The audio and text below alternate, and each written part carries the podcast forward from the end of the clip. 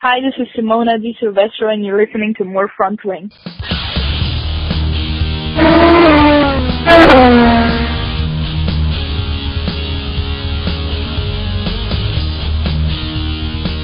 Hello, and welcome to another More Front Wing podcast. This is site editor Paul Dalby, sitting in for Steph this week, who is on assignment working on some other things that she has going on these days, but I'm very excited to be joined, of course, this week by my contributor on More Front Wing, John Lingle, who was on site with Steph this week at the Grand Prix of Houston for his home race.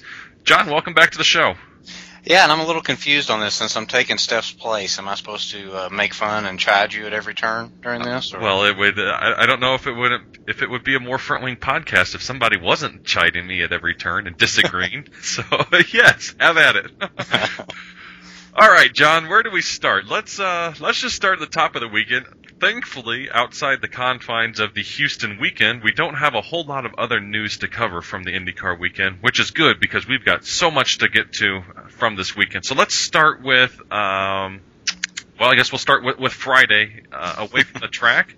The big announcement from the weekend, of course, came from the announcement of Tony Kanaan going to Chip Ganassi, which I guess wasn't the big announcement of what we actually learned in that press conference. Tell us what it was like being there. Yeah, that was very surprising. You know, we got notification that the press conference was going to happen. They came out and set up three mics, but nobody really paid attention to it at that time. You know, we knew Tony would be coming out and Chip, and thought maybe Mike Hall or somebody might be coming up to the mic. And Tony and Chip came, did their pretty standard driver announcement press conference. Nothing really earth-shattering, nothing that hasn't been reported in other outlets over the last few days. And then they announced Jim Walter and flipped up his name tag on the other side of the sheet, and a little bit of a hush came over the room because kudos to IndyCar and the IndyCar team. They actually surprised us with something. Jim Campbell from GM. Yes, did I say it wrong? Jim Walter, I think is what you had said. Oh, yeah, Jim Campbell. I guess I've got Paul Walter in my head there. I was looking over some Pro Mazda notes as well there. But, yeah, so then Jim Campbell came in, and everybody kind of sat up in their seat and pushed their recorders a little closer towards the mic and really sat in there.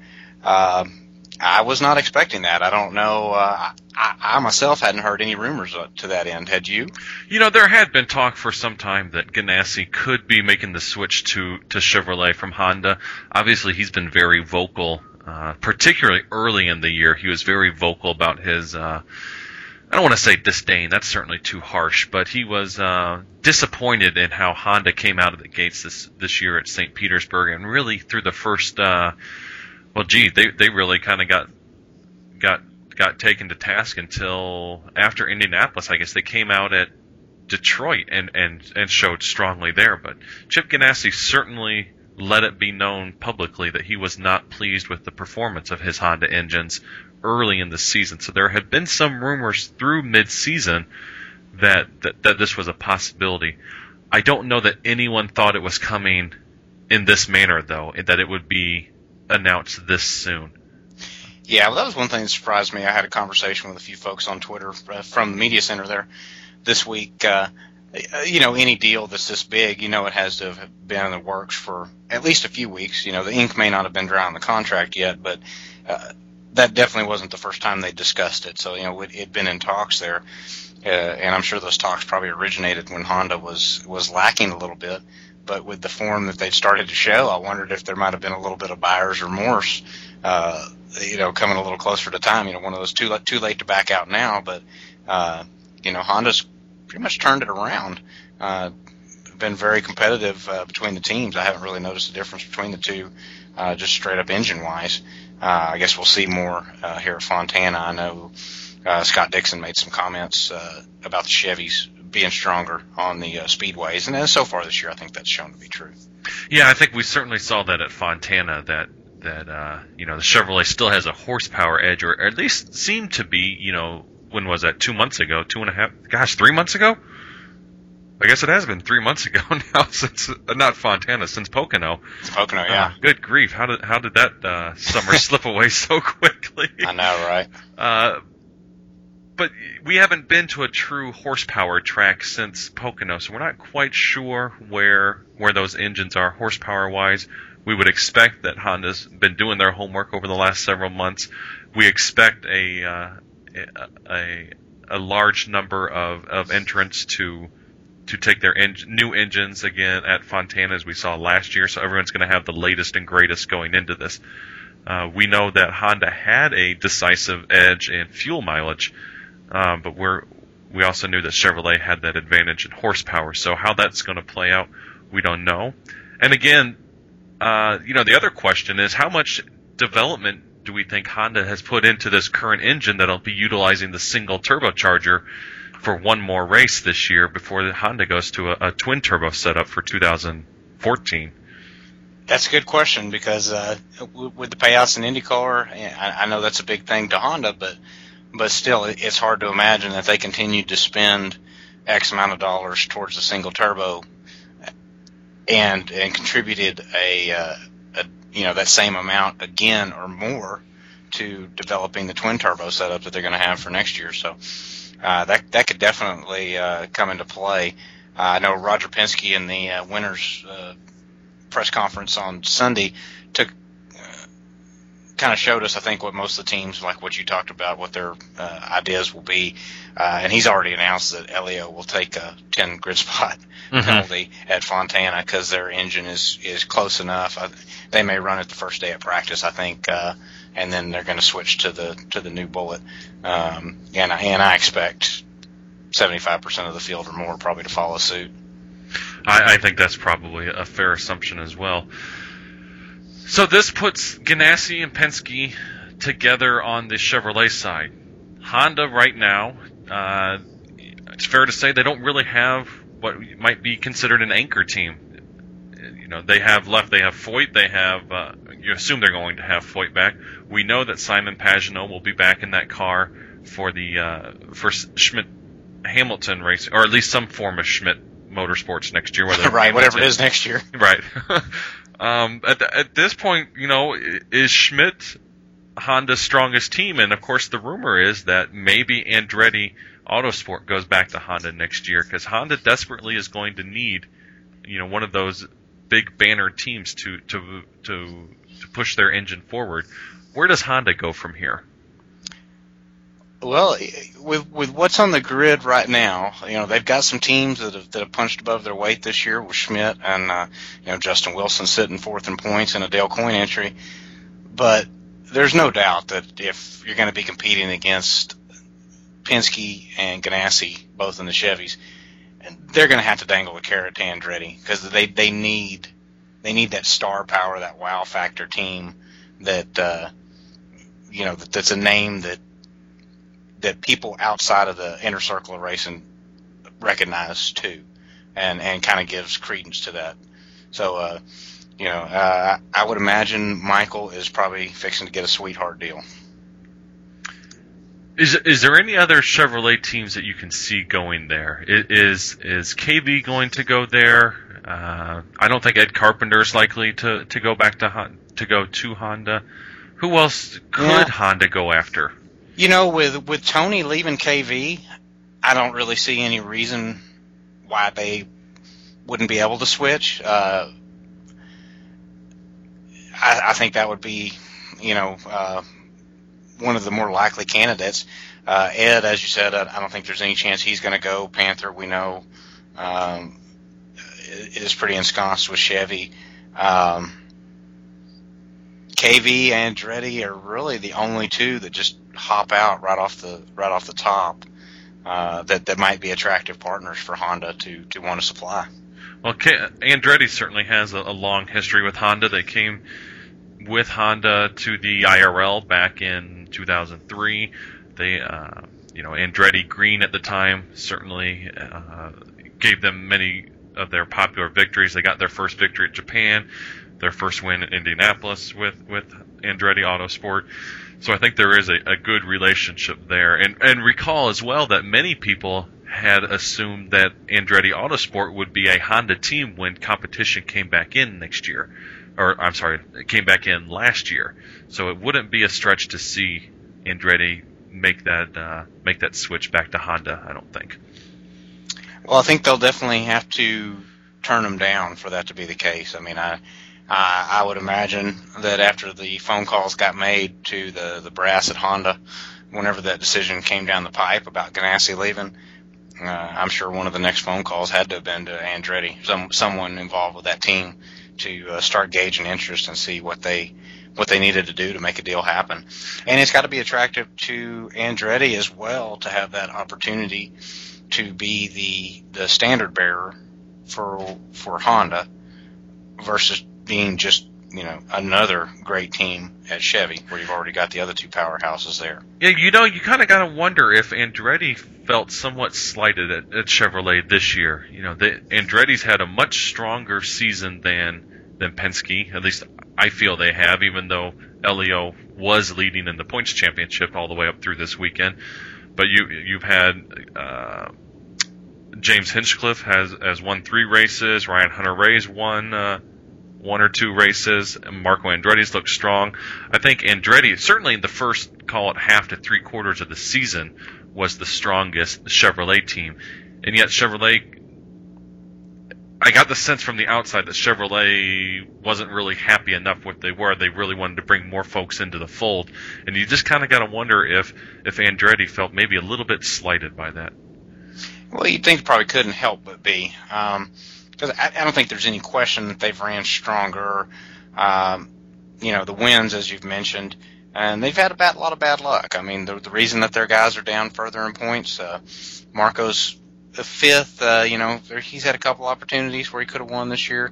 Ryan's sixth, you know, he's dominated the 2 wins that he had, but he's been snake bit this year. And James Hinchcliffe has got 4 last-place finishes to go with the 3 first-places. You know, so they just had some bad luck that's kept them down the points tally. But I think really from start to finish so far, they've been the strongest team pace-wise this year, to my. Yeah, it's hard to argue that.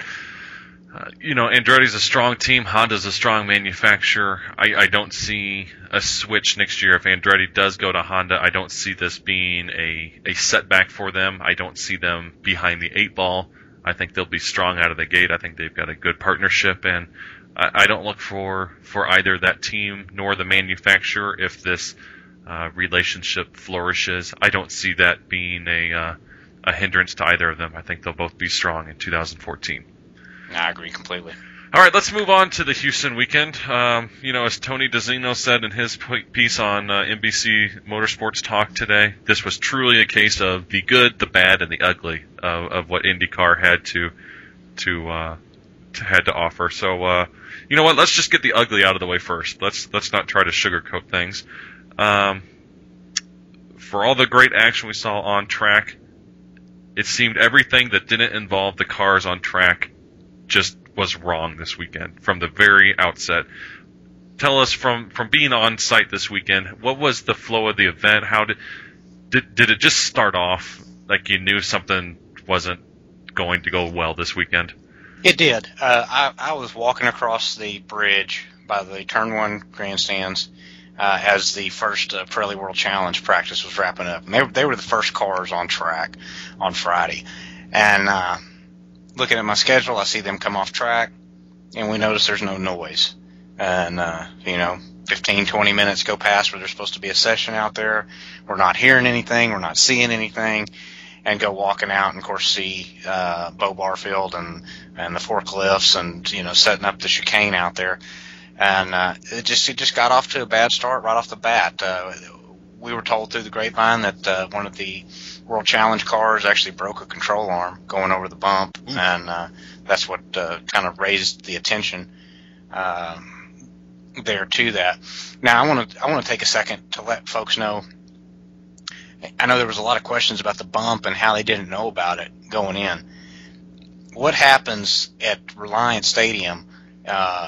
We have basically a dome with a retractable roof there where the Texans play. There's a natural grass field that the Texans play on, but the roof is closed throughout the week. So they actually palletize the field and forklift the entire field out into the parking lot where it's watered and sits out in the sunlight like your grass in your yard would during the week so that it stays alive and fresh and everything. Well, what we were told was that section, and I know from having driven past there in the past that it was true, that section of turn one is where that field is normally housed at. So that's one of the last things that they moved, since they were on a short time schedule. One of the last things they moved was the field, as they relocated it to another area. So they didn't have time to identify that bump, and it was pretty substantial. I tweeted out a few pictures from on scene, and I know cell phone cameras don't do it justice, but it was one you could see with the naked eye that it was going to be a problem.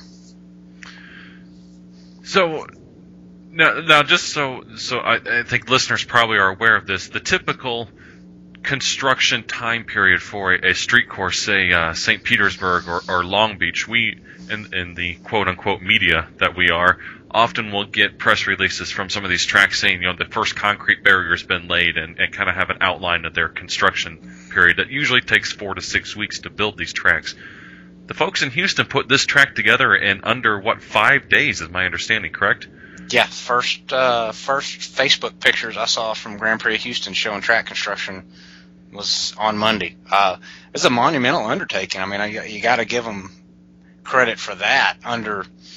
You know, there's things you can't give them credit on, but with the time frame they were given, which is due to the Reliance Stadium lease and the Texans and the NFL and scheduling and all that stuff, I mean, they got that track put together really quick, but the unfortunate byproduct of that was that there wasn't enough inspection done of the site to identify. Because, like I said, this bump was pretty obvious that an open wheel car, as low as they ride, was not going to handle it well, especially with it being in a little left-hand sweeper. Mm-hmm. Now, John, how old is that whole Reliant, I guess, park complex? Was it all part of the original Astrodome complex before, or was it kind of scabbed on in bits and pieces over the years? A little bit of it was scabbed on. You know, obviously a lot of the parking that's there was there already as the Astrodome. The Houston Livestock Show and Rodeo is out there every year, so some of the other buildings are out there. That is a huge event. It's a month-long rodeo, all kinds of shows, concerts. I mean, there's just a litany of different things that happen out there. But when Reliant came in and built Reliant Stadium, there were some buildings renovated and then new buildings built as well. So, and I know Tony mentioned that as well. To someone who's not there every year going to Texans games, it's very confusing because everything's Reliant something. It's Reliant Center, Reliant Stadium, Reliant Arena, the Reliant Astrodome, you know, the Reliant Men's Room. It's everything there's got Reliant slapped on it. So, I can only imagine. It took me a while to find where I needed to pick up my media passes on that Thursday. And I know where I'm going out there. And so I can only imagine the folks that came in and, you know, are looking at Reliant and looking at another building that says Reliant. Or, well, I'm just going to go in here. Whoop, wrong one. All right, we'll go down to this building that says Reliant. Whoop, wrong one. Yeah. You know, so it wasn't the best setup. Yeah, I think there are certainly a lot of people that use terms such as center or arena or, you know, stadium or all of these different terms that they often get used interchangeably. I don't think a lot of us from outside the Houston area are necessarily used to having to use those terms correctly and specifically to pinpoint a certain building within a, you know, eyesight of each other. You know, oh no, that's Reliant Arena, that's Reliant Center, that's Reliant Stadium, all within the confines of Reliant Park.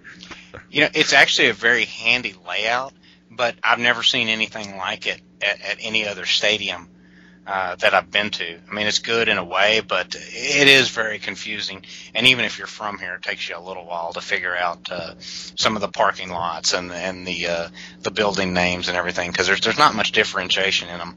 And Reliant Arena and Reliant Center have almost the same facade on them as well. So, I mean, it'll really, you can't even describe like a color on a building to somebody else. I mean, you've almost just got to show them on a map, hey, you need to go right there. Yeah, that's the arena. You know, just trust me, that's the arena. Go ahead, go. So, You know, this isn't the first time that IndyCar has had issues at some of these street tracks where issues that, to the outsider, it seemed they should have been addressed previously. We had the issue at Detroit a couple years ago where the track actually peeled up. We didn't have any issues like that, and really once they resolved the logistical issues and put the Indy cars on track, things went fairly well. I think most agree to that sense, although Hélio, I guess, would probably disagree after he cracked his transmission housing during race number 2. But how much does this give IndyCar a black eye going forward to some of these street races? You've seen Baltimore; they've had the huge issues a couple of years ago when the car showed up and all of a sudden they're taking flight over the light rail tracks. Again, we had Detroit a couple of years ago. Now we've had Houston with these logistical nightmares. Does it give the IndyCar series a black eye in general, do you think? Yes, I mean, there's really no other way to say it. I mean, when something keeps happening, and I know there's different circumstances each time, but when it just continues to happen, and so then you get out somewhere, and like we were there at Houston this week, when you start seeing the tire chicanes come out, and you go, oh, crap, here we go again, you know, and you just get that sinking feeling, here we go again, and I thought the Baltimore was my first thought when I saw the chicane come out. You know, other people referenced Detroit. And the thing is, they knew this race was coming. And I understand, and I've explained, or tried to explain better for the folks that don't know about the field. But that said, that field 2 weeks ago when I was sitting there for the Texans game wasn't in that parking lot. So somebody could have been out in that parking lot looking. I mean, there's excuses, but they're bad excuses. You know, if you had a year since this thing's been announced, you should know your track layout and whether it's going to be okay or not. Mm-hmm. You know, kind of like the Baltimore event. And I heard Johnny O'Connell talk on it on an American Le Mans Series telecast. Why do we pave over one racetrack, or one railroad track, but we can't pave over the other one? You know, why do we have to keep having these same issues just continue to pop up? So, as much as I want to give them a pass, that was something I talked with Tony on Twitter about today. About, you know, in the fog of being a local, I wanted everything to go good. So I've been looking for silver lining on a lot of this stuff because this is my home race. I don't want people to not want it to come back here. I selfishly want this race to be here and be a success. But that said, we got to do a better job. Just the IndyCar as a company is just starting now. They just got to start doing a better job on these and be more prepared coming in. You know, It leads you to wonder what type of oversight does IndyCar have prior to going to these events in the terms of track inspection. You know, not only street courses, because we've seen it with ovals before, not as frequently. And off the top of my head, I'm drawing a blank with IndyCar oval issues right now, but I seem to recall one or two previously. Certainly not like NASCAR had a few years ago with at the Daytona 500, where the track actually peeled up in a somewhat similar manner to what we saw at Detroit.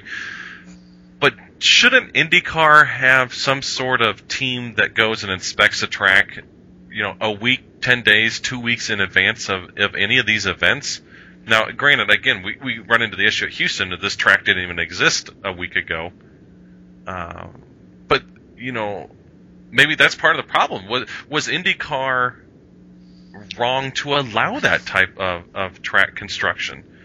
Well, I'll tell you, what makes it – I'm more forgiving of a Baltimore situation where you're in Inner Harbor and it's understood that you're not going to be able to shut it down and put a lights car out there and wing it around Inner Harbor on a regular Tuesday.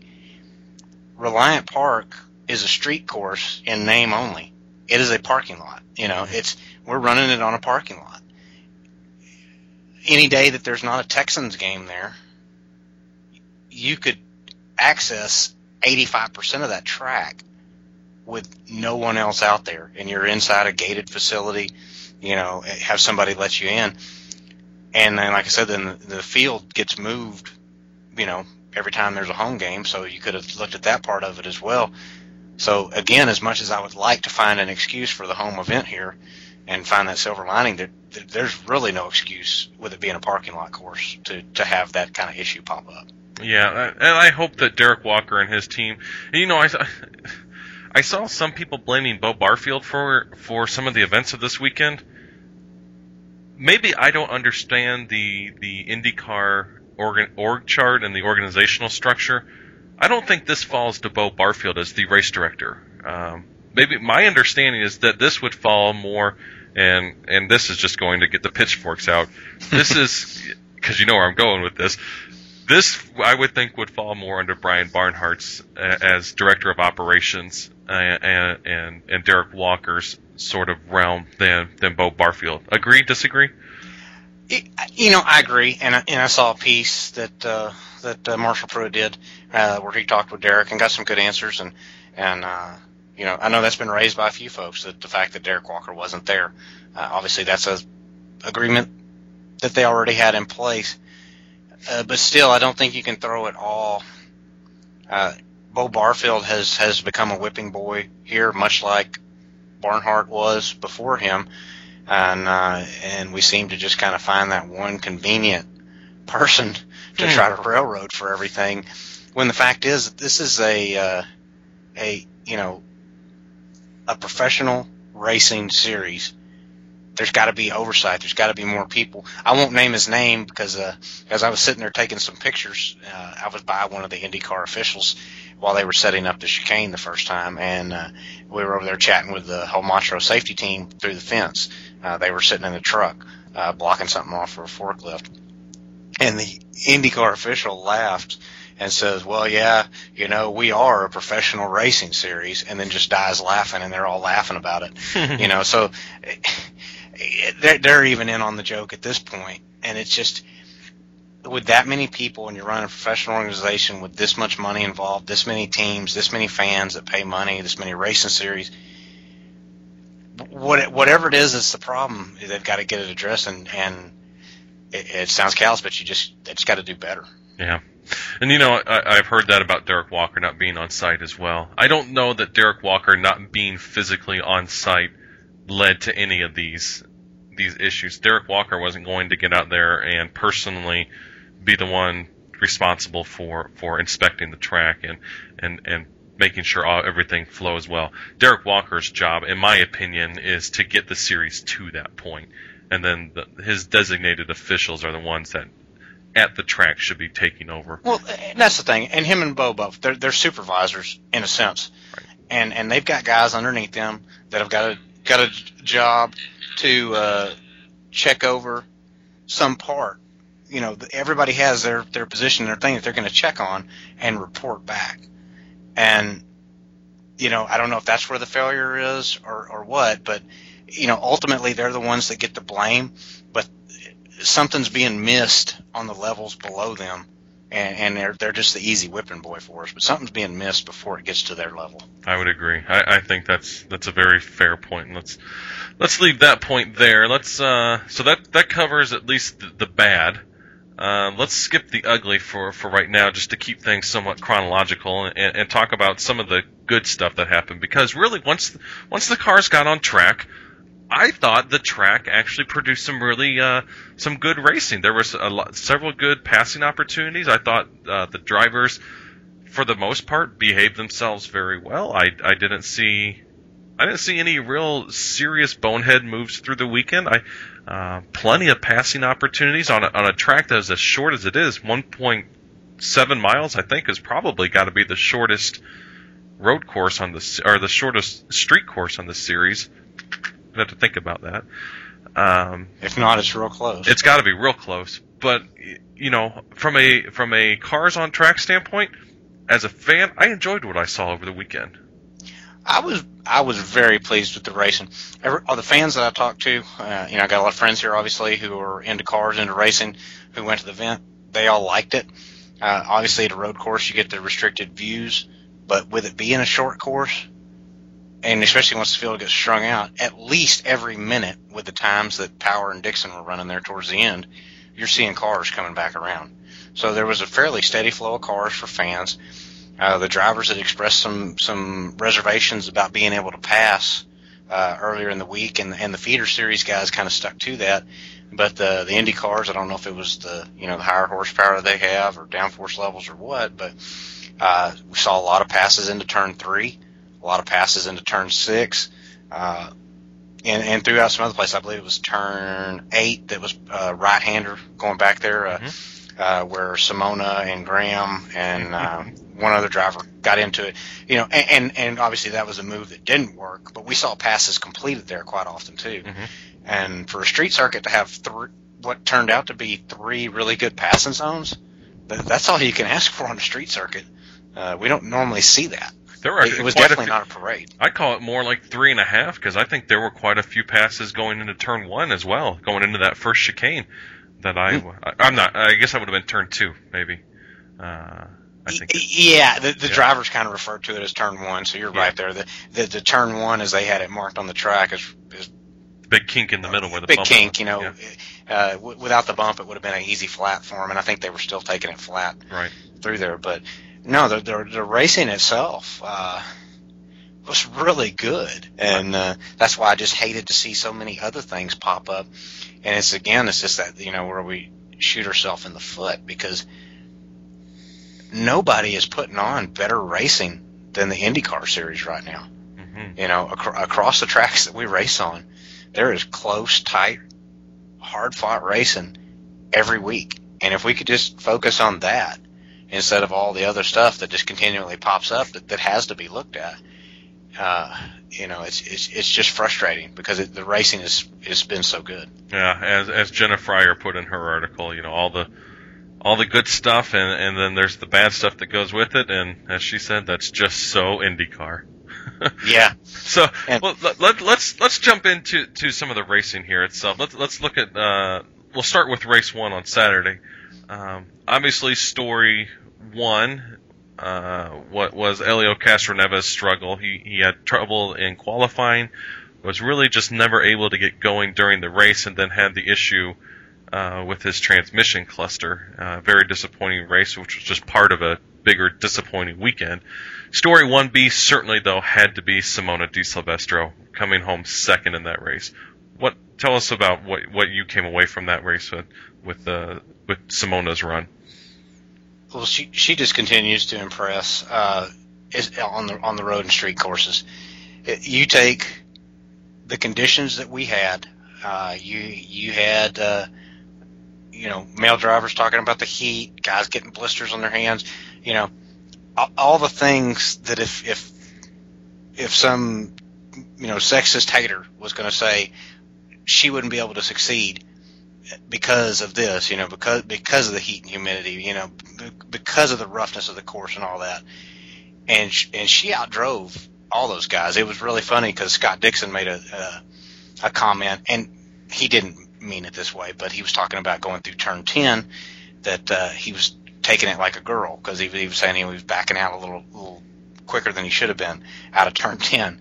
And they asked him about it on the second day, and James Hinchcliffe, kind of intoned in, hey, there was a girl on the podium yesterday, and and she wasn't there by strategy. She wasn't there by luck. She was there by pure race pace. I mean, she just passed her way up to the front, and that was a very, very impressive drive. Yeah, certainly a phenomenal drive by her. Obviously, career best, beats her. I guess, did she have a podium previously, or was fourth place her best a couple of years ago? It may have been fourth, because I thought she may have had a third. I thought she'd been on a podium, but I seem to recall reading that was her first podium. So I guess maybe she had dropped back to fourth at I believe it was St. Pete, and maybe one other place as well. So, and then next to her on the podium is Justin Wilson for Dale Coyne. I mean, all of a sudden, Dale Coyne and Justin Wilson look like a team, and I never thought I'd say this about a Dale Coyne car. They look like a team that can win every weekend. At least on the road and street courses, anyway. Yeah, and they've got a win on an oval last year. I mean, Justin Wilson punches above his weight better than... I think he's just very, very underrated. And it's just so impressive. I mean, he's sitting fourth in the points in a Dale Coyne Racing entry. And Dale Coyne has three wins now, and he's got two of them. No, he has all three, doesn't he? Wait, no, Mike Conway got the one. You're right. But his first two, the only two that he had up to that point were Justin at Watkins Glen and Texas. Right. You know, the guy, how he manages to never have a ride with a top team is beyond me. But I'm so glad to see him doing good there at Dale Coyne. They seem to be putting the stuff around him. Him and his engineer seem to be clicking, and they're a threat. You're going to have to go beat him every week, that's for sure. Yeah, if I had an extra bajillion dollars falling out of my pockets here, it's hard to think of somebody that I would want on my team more than Justin Wilson. Than you think of the guys that seem to be the journeyman type, so to speak. I think you look at Justin Wilson, you look at Oriol Servia. Those are the two guys that, for whatever reason, continue to produce results after results and yet still can't seem to get that stability in their career. But seeing Justin Wilson and Dale Coyne, as you said, now sitting fourth in the points, I mean, if anyone even suggested they had Justin Wilson in their top five for points at the end of the year, you're lying. There's just no way anyone saw that coming, and it's a testament to Wilson and the team that Dale Coyne has put together there on the 19 car. Yeah, absolutely. I mean, there's nothing else you can say. It's been pretty impressive, really, what he's done with the 18, with the amount of drivers that they've right. funneled in through there. And they've had a few issues here and there, but everybody has this year. But I mean, it's really good to see. And Justin, he's a true pro. And like I said, I don't know how he's managed to not fall into a higher profile ride at some point in his career, because he's definitely shown that he wants this. Doesn't complain. He's not one of the whiny drivers. He goes out and does his job. He makes the best of what he's got. You can pretty much figure that whatever his car finishes that day is about the best it could have done. And he's not going to make a whole lot of mistakes out there. Right. Speaking of Justin Wilson, we'd be remiss if we didn't, again, acknowledge Justin, his contributions to us. Justin so graciously donated his race-worn Toronto boots and gloves. He donated those to us as part of an auction to raise money for the Dyslexia Institute of Indiana that were that we partner with over the weekend. So we certainly want to acknowledge Justin and his contributions for that, and thank him for graciously donating those items.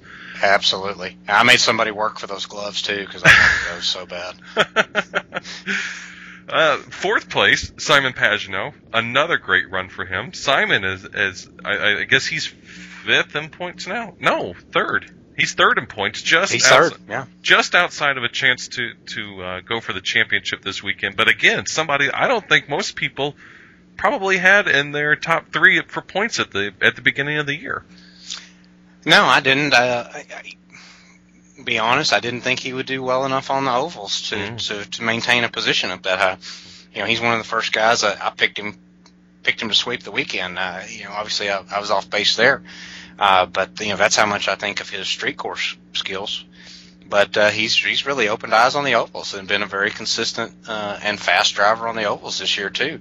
And another team that, I say punching above their weight. Maybe they're heavier than we thought. But he's done a very good job this year. Yeah, I thought there was a chance Simon might win a race this year. I didn't expect him to win two races and be a solid contender pretty much at all of the road and street courses, or come home third in the points, which he has a chance to do. Speaking above their punching above their weight class and settling into a nice rhythm, Joseph Newgarden, another top five finish on Monday in what had to be one of the best looking cars of the season. Oh, that livery, and if it's possible, it looked better in person than it even did on TV. That was a beautiful car. Just whoever came up with that scheme at Surfish Hartman Racing, kudos to you, because that car was beautiful. Yeah, did we hear 500 man-hours to get that car painted?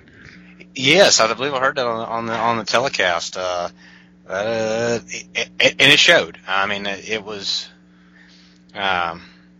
it was just a gorgeous car. My wife got some really good photos of it. I made sure to tell her to get some photos of New Garden's car because it was just that good looking. And I know their team PR and Kyle O'Gara were tweeting out that this is what happens when you have a pretty car, because all the Texas cheerleaders showed up for a photo op with New Garden's car.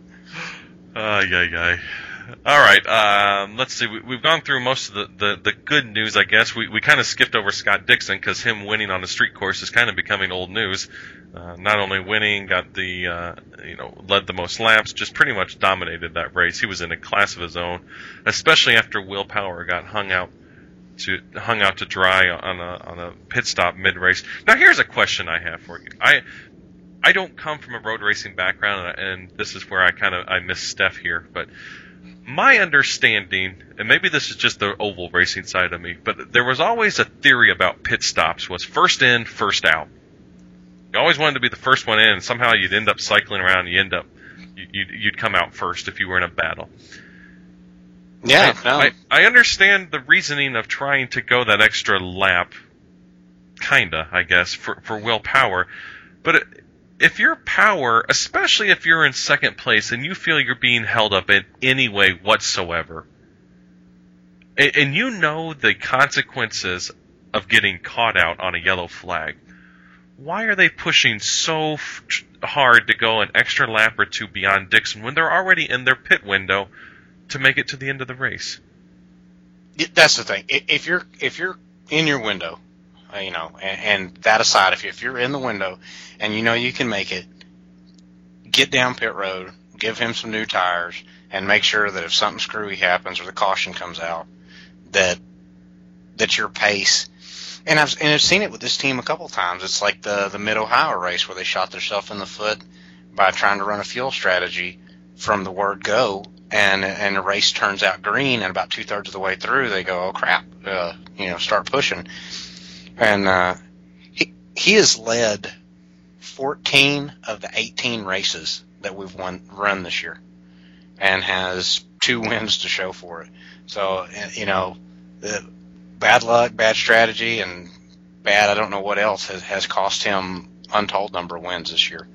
So I don't have any answer for you on the pit stop there, because if he's in the window, they should have tried to come in. Yeah. Of course, hindsight's 20/20, and I'm not on the payroll. So. Far be it for either of us to second guess Tim Cindric or Roger Penske or anyone on that team, but it just seems like quite a gamble. There seem to be strategy issues there, whether it's in the race or in qualifying. We've seen it happen a couple of times on qualifying where they wait and they wait and they wait and they wait, and then they get hung out. And we see it again, time and time again, and we wonder why they keep doing it. It seems like they're out-strategizing themselves from this championship in some way. Yes, and that was what I kind of ranted on that at the Mid-Ohio race.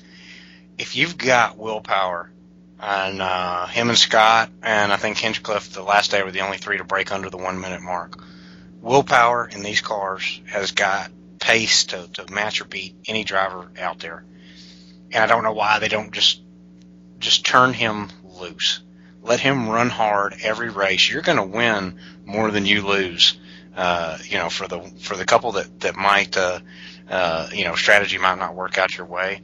I'd rather take my chances with Will Power with a heavy right foot instead of trying to overthink him, because he's so quick. Mm-hmm. Just turn him loose and let him go.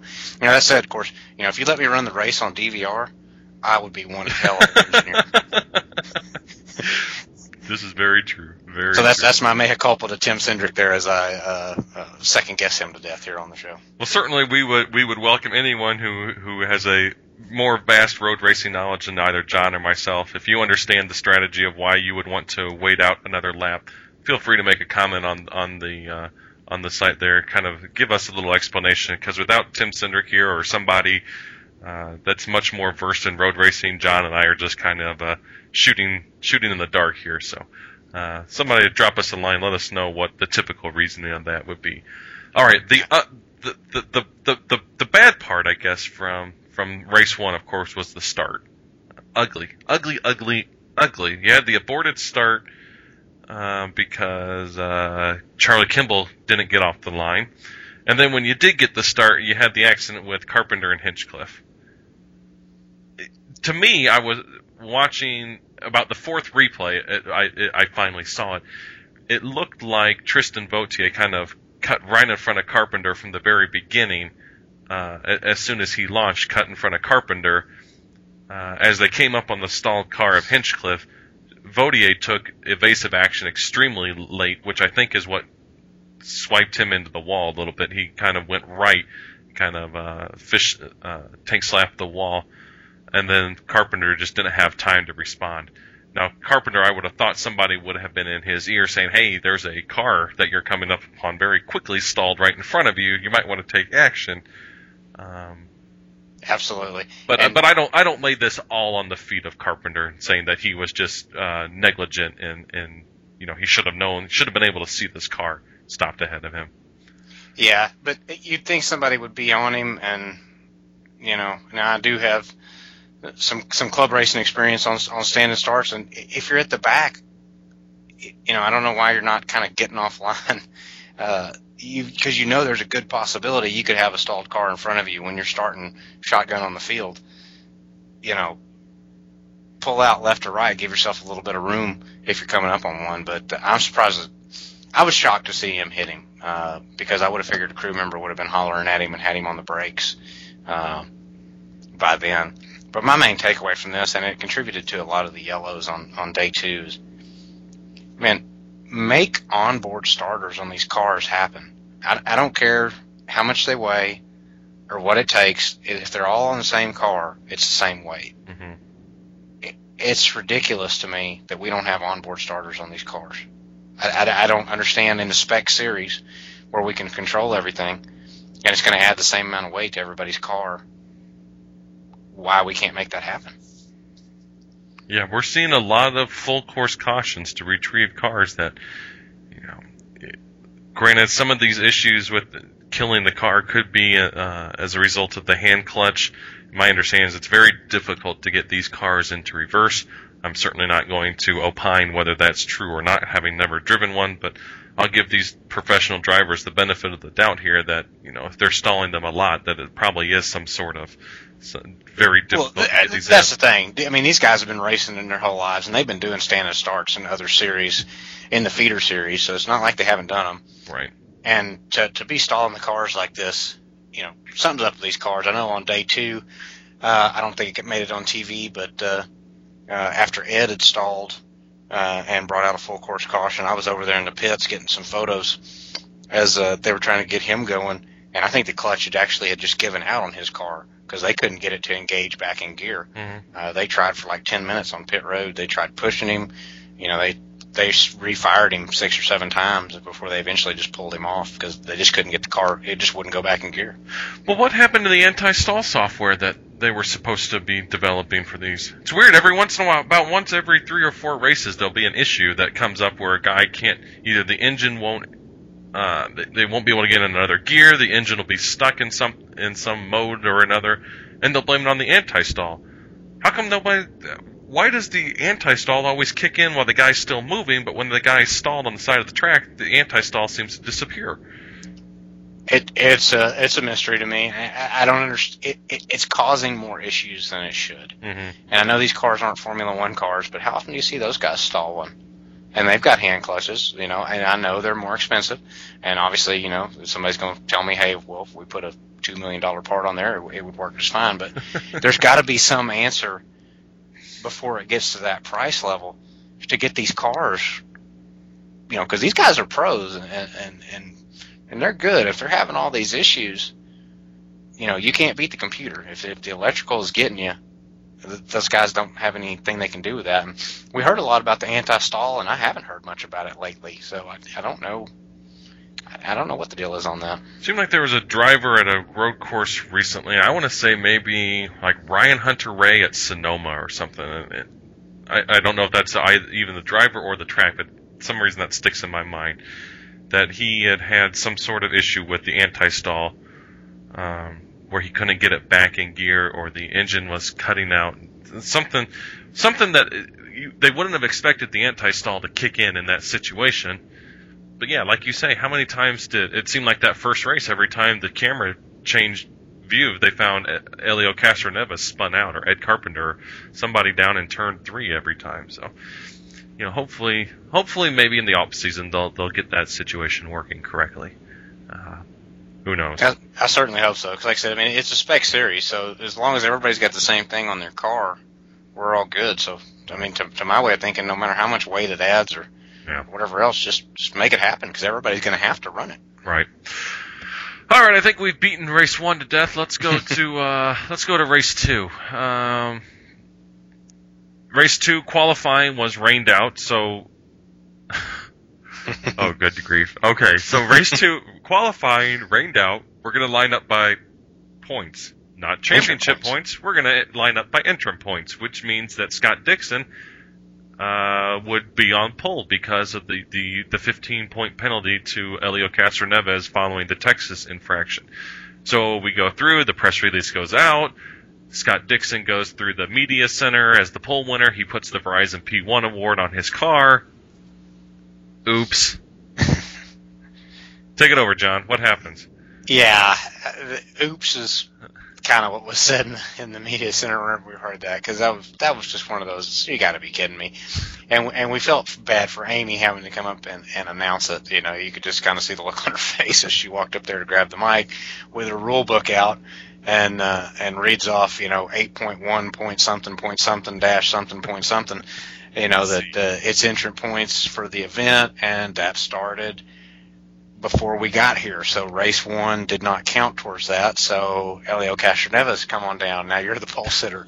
Now at least they didn't trot him through for media availability at that point. But we were all laughing, saying, "Man, somebody get to Dixon's trailer right now if you want a good quote." As much problems as he's had with the brass here lately, I'm sure he had some choice words after that. Well, you know, to Dixon's way of thinking, I guess, I don't know if starting first versus starting second was that big of a deal to him. Obviously, it didn't turn out to be a big deal because of the issues faced by Hélio Castroneves during the race. But if you're starting on the first row or the second row, I think where Dixon was more upset, not necessarily not starting on the pole, but I think he thought that Hélio Castroneves didn't quite have the car to start that far up forward this weekend. So if they would have had to go through qualifying, I think he thought Hélio was probably going to have a 10th place start or somewhere in that magnitude than starting on the pole. So it was more of a bonus advantage for Hélio that Scott would have been upset about, as opposed to the disadvantage that Scott faced by starting second.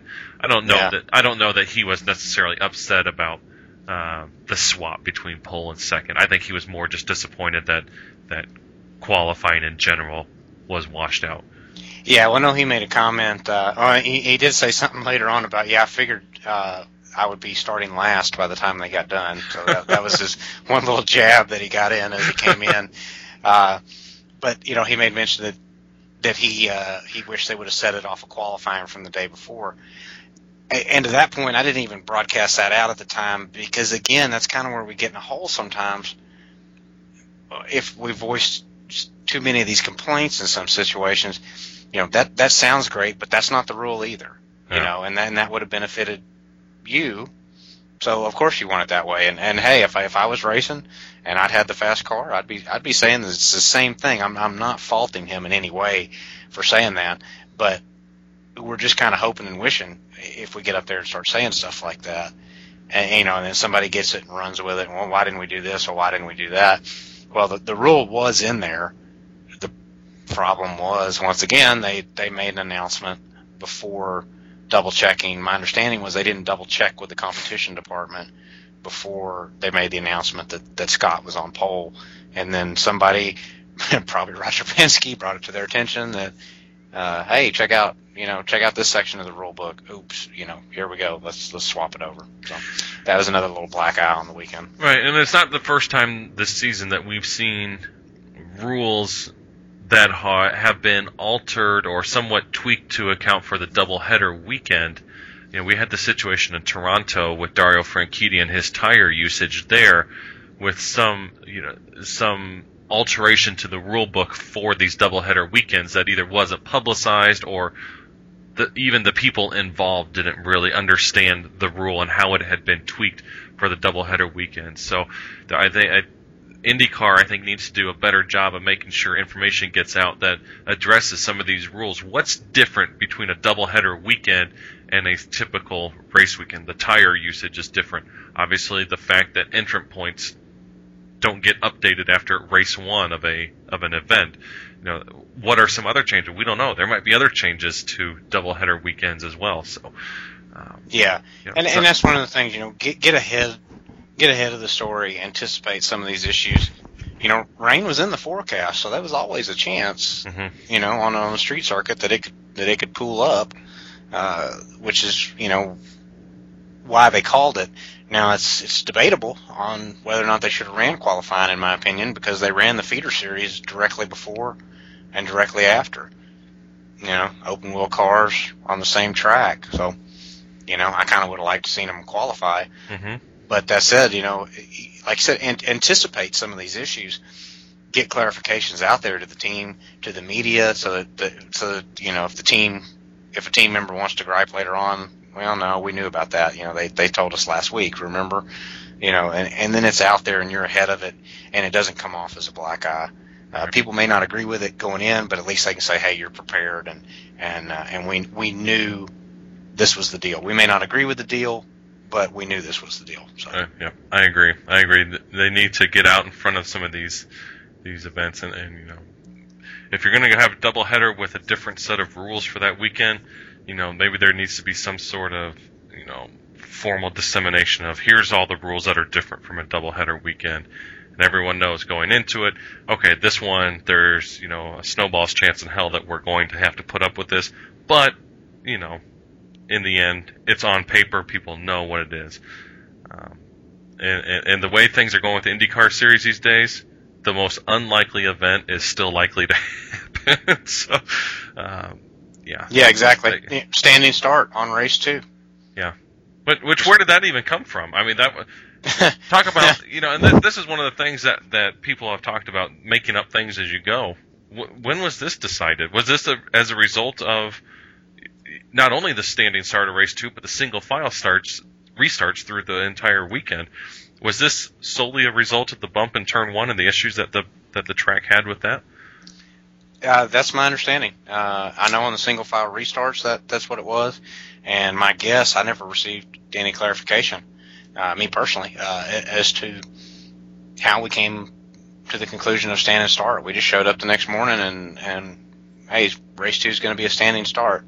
Okay, you know, I mean that's the definition of the literal definition of kind of changing it as we go along. So. It's another one of those just little things that in and of itself it's not that huge of a deal, but when there's been kind of a pattern and you have a reputation, it, you know, is going to bring out the snark immediately. Yeah. All right, so Will Power bounces back from his disappointing pit snafu, I guess, in race one, wins race two.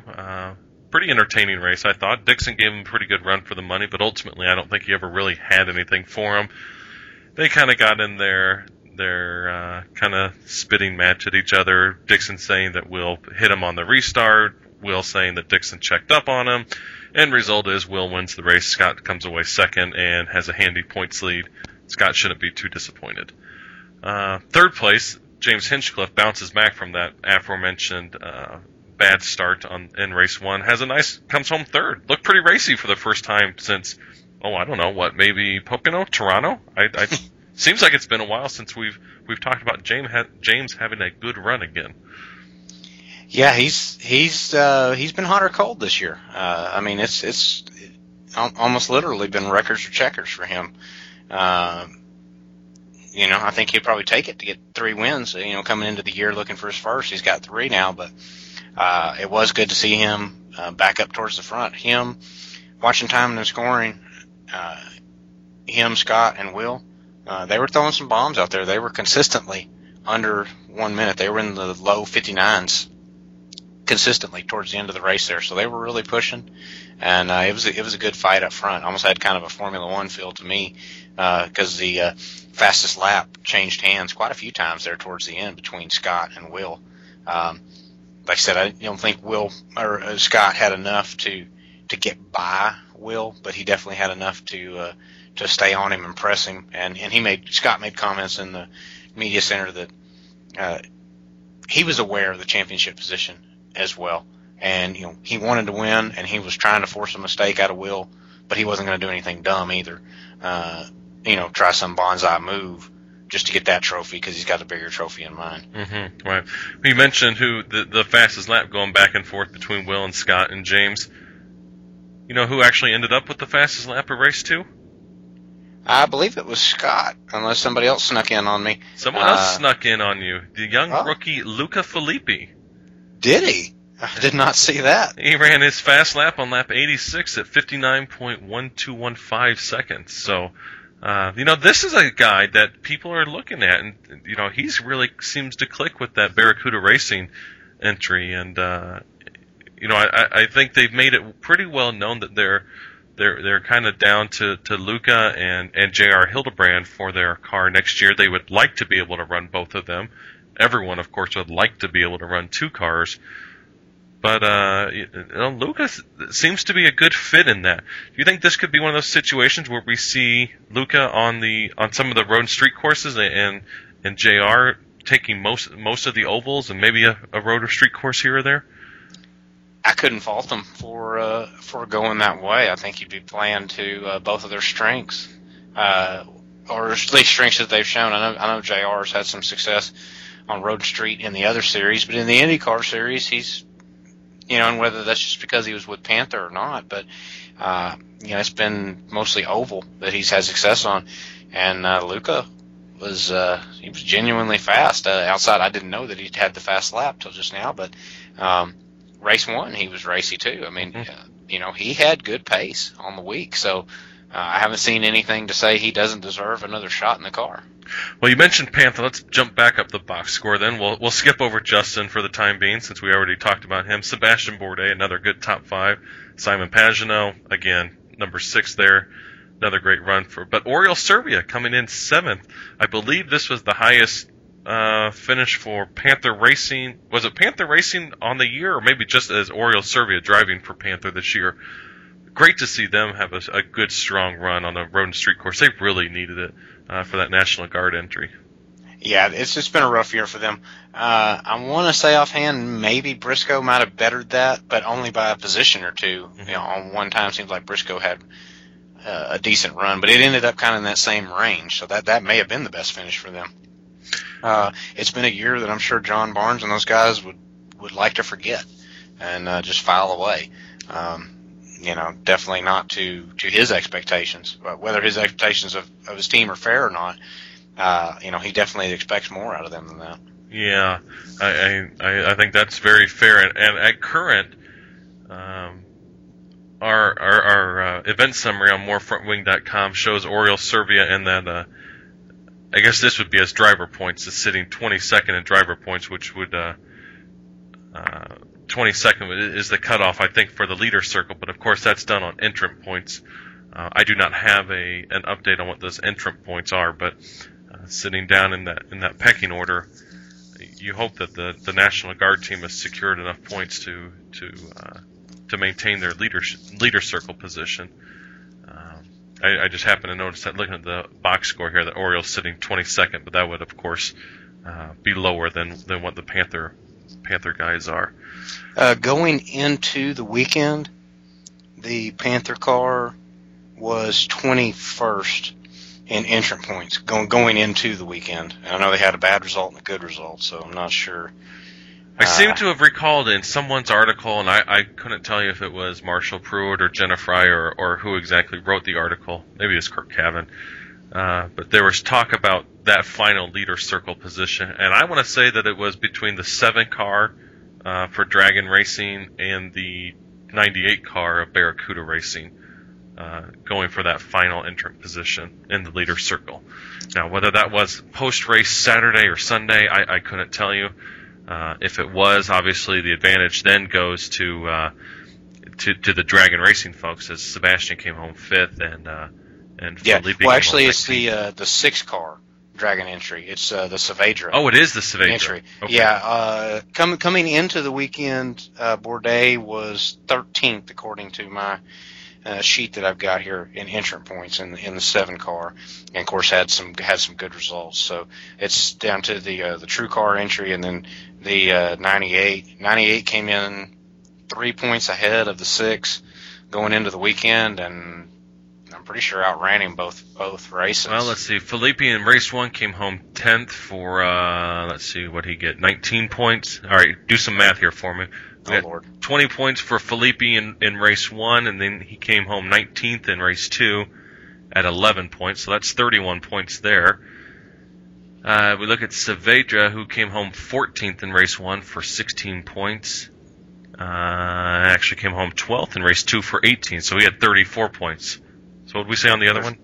31, so they're tied now. So they're tied for that final position. Convenient. Assuming our fly-by-night math operations here on More Front Wing are correct. So either way, it's going to be a close battle for that final leader circle position going into Fontana. I don't know who I take in that situation, to be honest with you, because neither of them have been especially strong on the ovals this year. They both had a lot of bad luck on both those teams, so... That's big money too. You're talking $1 million towards $1 million plus towards your budget in 2014. So it's not not insignificant by any stretch of the imagination. You talk about a fifth of your yearly budget for top team budget. Right. That's you're not sneezing at that. That's a lot of incentive coming into a long oval race. Totally agree. So. All right, John, we've put it off. We can't put it off anymore. We have to address what happened at the end of race two at this point. Obviously, our first concern, first and foremost, is not to point blame here, but to wish the very best to the spectators that were injured in the final lap accident with Dario Franchitti, Takuma Sato, and EJ Viso. And, of course, we wish our very best to Dario as well. Dario with his the two fractures in his back that will not require surgery. The broken ankle, which has had one surgery already, and we understand he's expecting to return to Indianapolis in the next couple of days, where he'll likely undergo another surgery by Dr. Trammell there, and his concussion as well that he suffered in that. The fans, though, the fans should never be put in a position where they could face injury. Obviously, motorsports is always a dangerous sport, and there's risk involved. We've seen that. That said, there are some answers to be found here. I guess talking about the ugly, let's start with the best part of this, though. The new Dallara chassis, the DW12, really performed remarkably in this situation. We've seen Indy cars, unfortunately, we've seen them so many times get into these situations where the cockpit goes into the catch fencing. Whether you look at Davey Hamilton with Generation 2 car at Texas in 2000, forget which year that was. I think it was 2000. Kenny Breck with Generation 3 down at Texas. Of course, Stan Weldon. Conway at Indy. Conway was the other one I was thinking of, yeah. And, we had all of those with Generation 3, that the RER 03, 05, 07, whichever suffix you want to throw on that car. In all of those situations, we saw major feet and lower extremity injuries from the cars getting up into the fencing. In this case, Dario has a broken ankle, which, in my understanding, is it's probably from banging his foot on a pedal, on the cockpit, on the bulkhead, something internal. But I don't believe there was any penetration into the cockpit by the fencing or any other debris. So Dallara has to be, their safety here has to be raised up, and we certainly commend them, and we think of the job that Dan Weldon did in developing this car, and we give kudos to Dallara for that. No doubt. The ugly part of it is, let's figure out what's causing this car in this situation to ride up into the fence? You know, these wheel pods are supposed to be preventing this wheel lock. What happened there? And then, of course, the whole issue with the fence. What in the world caused the fence, the pole and the mesh, to be extruded so violently and thrown into the stands? There's a lot of questions that need to be answered here, John. Yeah, absolutely. And I'll say this one really hit home for me because if anybody's ever had something happen to loved ones, they know that the sick feeling in the pit of your stomach that you get. The day before, my wife and four-year-old son attended their first IndyCar race and were in that grandstand right where the fence came up. So for that little split second, my mind would trying to, as we saw it unfold on TV, was trying to remember, was this the day that they're here or not, you know? And it was scary to watch. And, there was so much debris. It's amazing there weren't more injuries than there were, because you see some of the photos that are floating around out there. That car disintegrated, and it did it did its job in protecting Dario. But the amount of fence and debris and stuff and carbon fiber pieces that went through, I'm surprised we didn't have more injuries than we did. Yeah, it's shocking there weren't more. And you've seen some of these home videos, right? I assume folks listening to this have seen some of the home videos on YouTube. And what strikes me watching those, obviously the just destruction of the car and how it explodes and kind of rains down everywhere. It looks like a bomb's going off. What struck me, though, is how fast it happened. I mean, it literally went from Dario on track until this bomb exploding. It had to be 0.2 of a second, a quarter second. And there was just no time, literally no time to react. And that's what caught me off guard, seeing some of those videos. You know, we watched the professional video, I guess, if you will, the NBC feed, and I think we as race fans kind of become used to the speed, and we become complacent, and we forget really how fast these cars are going. And a lot of it has to do with the cameras and the zooming in and zooming out and the pan and focus on these.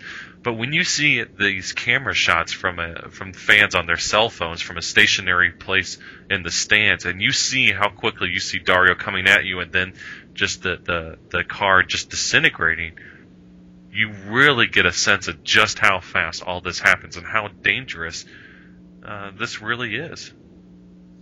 Yeah, there's no reaction time. I mean, you see some of the photos that are up, and people have cell phone cameras up because they're holding them up to get a picture, you know, trying to take pictures of the cars coming by. And your reaction is going to be to duck. The reason that you still see those cameras up in the picture is because their mind, literally, they haven't had time to even process the oh crap factor of, hey, there's a car wreck happening and stuff is flying at me. And it's already there on them before they can even, before the brain can even process and say, ooh, we need to duck. You know, so that's, again, is why I'm just shocked and thankful that there weren't worse injuries than there were, because it's amazing, you know, carbon fiber and metal and fencing and stuff that somebody didn't sustain a real serious injury or right. worse. Now, my understanding is all of the spectators there in Houston, I believe there were two that were injured that required a trip to the hospital. I think one or two were there overnight, but nothing more than skin wounds, cuts, scrapes, bruises. I don't think anyone suffered any no broken bones, no puncture wounds of any sort. Is that correct? I heard one unsubstantiated there in the media center that one fan might have had a broken nose. Okay. But other than that, and all things considered, that's getting off lucky. Yeah. With what happened. I mean, you see the video of the fence and you know, the question of why was the support and the fence just ripped from the concrete barrier, which from my view, it doesn't look like the concrete even moved. It just picked it up. The Dario's car just picked the poles out right out of the supports and threw them. I mean, there has to be some long and deep questions asked there. What in the world caused that? We've seen a number of incidents you know, and I hate to bring up the most of the grisly of the incidents, but I think back to Jeff Krosnoff's incident in Toronto in 1996 in a crash that wasn't totally dissimilar from this, and his car got up into the catch fencing, but you didn't see the catch fencing extruded from the support there. So there's got to be some questions asked and answered. Why was that fence thrown the way it was? And it's nothing but a miracle that it happened to land somewhere in that grandstand where somebody wasn't sitting or standing. Maybe it may have landed in an aisle, I think I heard one person say. But that grandstand looked like it was pretty full. So it was. It was full. It was almost standing room only the first day, I know, from talking with my wife, and then the second day was pretty full. And it wasn't a big grandstand. It was a smaller grandstand, but that, you know, it was in a popular place. It was a good spot to try to get a good photo. Actually, folks that followed up, I think I put it on the More Front Wing Instagram account.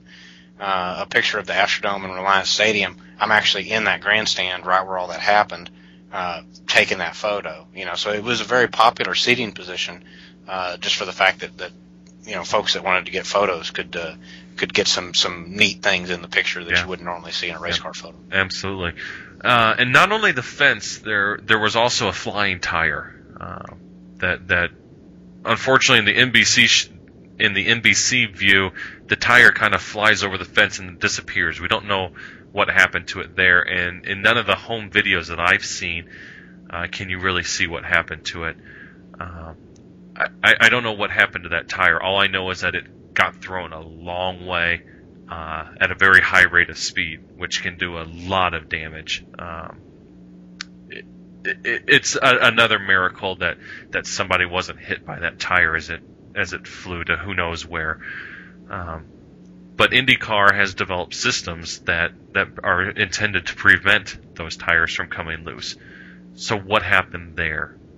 We need to know why that failed. You know, we've seen so many violent accidents on ovals where those tires don't come off. So why in this situation did that tire... I assume the tire was from Graham. I didn't count the tires on the Graham. We're not even getting Graham from Dario. So I don't know. I didn't count the tires on EJ's car or Takuma's to make sure that they were all there. But my assumption, I feel pretty safe saying that tire was Dario's. From my recollection, it was his. Both his fronts were gone. You know, everything got ripped off the front of that car. And I remember the one that you were talking about. I'm not sure where it actually ended up, but we're real lucky that didn't hit anybody, because with that kind of weight, even though they're light, you know, quote-unquote light racing wheels and tires, that would not have been good if it hit somebody. Yeah, that's still a 30-pound projectile. Yes, yeah, and moving at that speed, it would not have been good. Yeah, and of course, open-wheel fans are sensitive to that subject as well, of tires flying into the stand. So, you know, there's a lot of questions that need to be answered about this incident. You know, a lot of people want to know what triggered the incident. What happened to Takuma that he lost control of this? Not that, you know, I don't want to by in any way whatsoever point a finger at Takuma or place blame on him. I think it's truly a racing incident. Being in the wrong place at the wrong time. There's thousands of things that have to come together at the exact wrong moment to make something like this happen. And unfortunately, they all came together in this instance. But what caused Takuma to lose control? I've heard that, you know, he had marbles on his tires. I heard he may have had a puncture. He may have clipped the wall, and there may have been a rear suspension failure. Yep. I had seen something attributed to him that said he thought he had a rear suspension failure. Uh-huh. Looking at the video, that looked very plausible. I mean, because the way he lost it right through there, we didn't have anybody lose it there all week, right. You know, just on their own. It was a very bumpy part of the track, as it all is there, but, you know, I could definitely see through that section. If you had a rear control arm or something let go, it could have very easily caused what we saw there. And then just the timing, like you said, it was just the exact right angle and speed and closing of those two cars to launch Dario up right into the fence. Yeah, and it's just amazing the number of things that have to go in a specific order and a specific time to make something like this happen. And I have no doubts that the folks at IndyCar, that Jeff Horton at IndyCar, the director of engineering, the folks at Dallara who make a wonderful tub that kept Dario safe, but they strive to improve the safety of their cars constantly. I have no doubt that they'll be looking into the factors of what caused Dario's car to launch and figure out safer ways to make these cars, and that Jeff Horton and Kevin Forbes at the Indianapolis Motor Speedway will continue their efforts in finding suitable fencing for these tracks, whether you talk about the permanent facilities of an oval or these temporary tracks at the road and street courses that need to be set up. But I'm sure there'll be an investigation. IndyCar has already said they're looking into several of these situations to understand better what happened, and hopefully IndyCar will release the results of whatever investigation they undertake and get some answers for us, because there's a lot of people that want some answers to these things. And there's a lot of people that deserve answers for these. So, certainly we'll look forward to hearing some of these answers from IndyCar, hopefully in the not-too-distant future. Yeah, hopefully so. Fan safety, the people that come out and pay money so that everybody can go do this, that's got to be paramount. So, I hope whatever it is, hopefully it's not a negligent deal, but it's something that can be addressed. But in any event, I just hope that they get it figured out and we move forward so that whatever it was won't happen again. Speaking of moving forward, it's probably a good time for us to do that, John. After the race, obviously the news in Houston, I think, was mostly dominated probably by the crash there at the finish. Certainly got IndyCar onto several news stations. CNN and NBC News had a story about it, as Ashley Judd's estranged husband was involved, which was disappointing to see, to say the least. Yeah. But what's the takeaway from Houston, Ben? What's the reaction been, in the days following the event? Positive, kind of meh, or are they excited to have it come back next year? I think for the whole, and of course the media tried to jump on it, as they will. Local media try to jump on the wow factor of the bad wreck there, but I think on the whole people were excited. People that I talked to had a good time. There was a lot of stuff to do. The racing was good. The car guys I know, guys that I race with, they enjoyed it. Brought people out. People I talked to that hadn't been to races before enjoyed it. May not have really understood what was going on, but there was a lot of stuff for the census, so they enjoyed it. So I think there's hope coming back next year. They could do a little better job of promoting it to the everyman. Good crowds. There's still room to sell more tickets there. There was a huge business to business and sponsor presence. So I think from that standpoint, I think Mike and Lanigan and those guys are going to be very happy with that, because there was a huge corporate presence there, so it seemed to be really well received on that end. Shell and Penzoil spent a bunch of money inside Reliant Arena and around the area advertising and having some interactive things for fans. So I think on the whole it was a positive takeaway. Yeah, you mentioned the corporate support. There certainly seemed to be a lot of corporate support, not only from Shell and Pennzoil, but Verizon looked like they had a nice setup there. Did I see Blue e-cigarettes maybe down there? Yes, they had a big a big sponsor area, actually not too far from where we had the stuff happen there in Turn 5, right around the dome. So they had a lot of signage out, a lot of stuff there. ABC Supply, with it being Foyt's home race, they had a huge corporate area out there.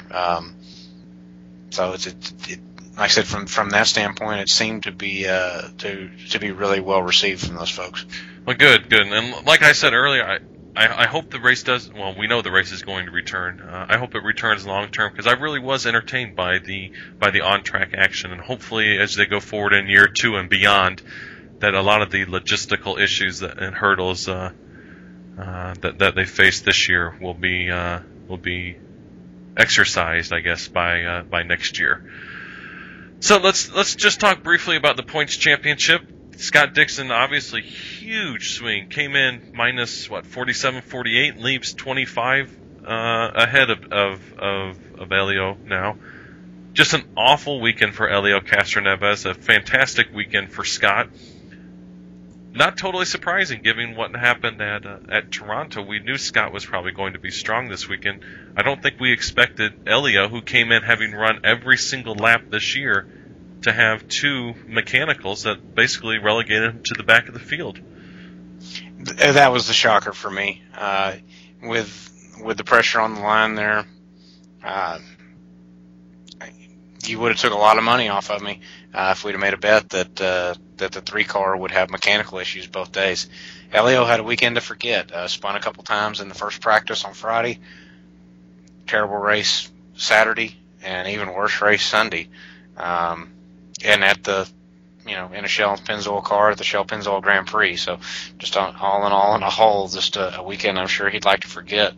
And nothing short of shocking, really. I mean, after the first day and the issues that they had on Saturday, I figured that they would rebound very strongly on Sunday, especially with the gift of getting to start up front after the day they'd already had the day before. That seemed to be a perfect opportunity for Penske Racing to be Penske Racing and capitalize on good fortune like they so often do, and it didn't play out that way. No, it didn't. And I guess you figure Hélio kind of got to the front of the standings all year long by being consistent and having luck go his way and avoiding this bad luck. Maybe it's just the law of averages that said at some point that luck had to run out and it couldn't last the entire way, and that the bad luck that other drivers had faced during the year was eventually going to have to be faced by Hélio, and lo and behold, here he is. Now he's got a deficit to make up going into Fontana in a couple weeks. Going to be interesting. It will be. It certainly will be, and we'll look forward to it. We'll have staff on site there in Fontana a couple weeks. We're not going to address, we've gone fairly long here already this evening, so we're not going to get into much of a Fontana preview. We'll look forward to doing that next week. So I guess we'll wrap up here for the night, unless, John, anything closing thoughts on Houston that you want to address or anything we didn't cover thus far? Yeah, I feel like we've covered it pretty good. Like I said, I think the weekend racing-wise went well, and hopefully they'll learn from some of the mistakes and come back stronger for it next year. Very well, very well. Well, certainly then we'll wrap up here. And John, I thank you so much not only for joining me tonight, but your excellent coverage along with Steph this weekend there on site in Houston. We really enjoyed the first hand accounts both on Twitter, on Instagram, and your stories on morefrontwing.com. I appreciate it. I had a blast being there. Great. Well, on behalf of John and Steph, who isn't joining us this evening, I'm Paul Dalby, co-editor at morefrontwing.com. Wrapping up for tonight.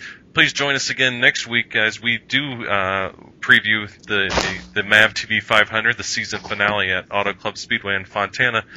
And until then, if you need IndyCar news and views, remember to get a grip with More Front Wing.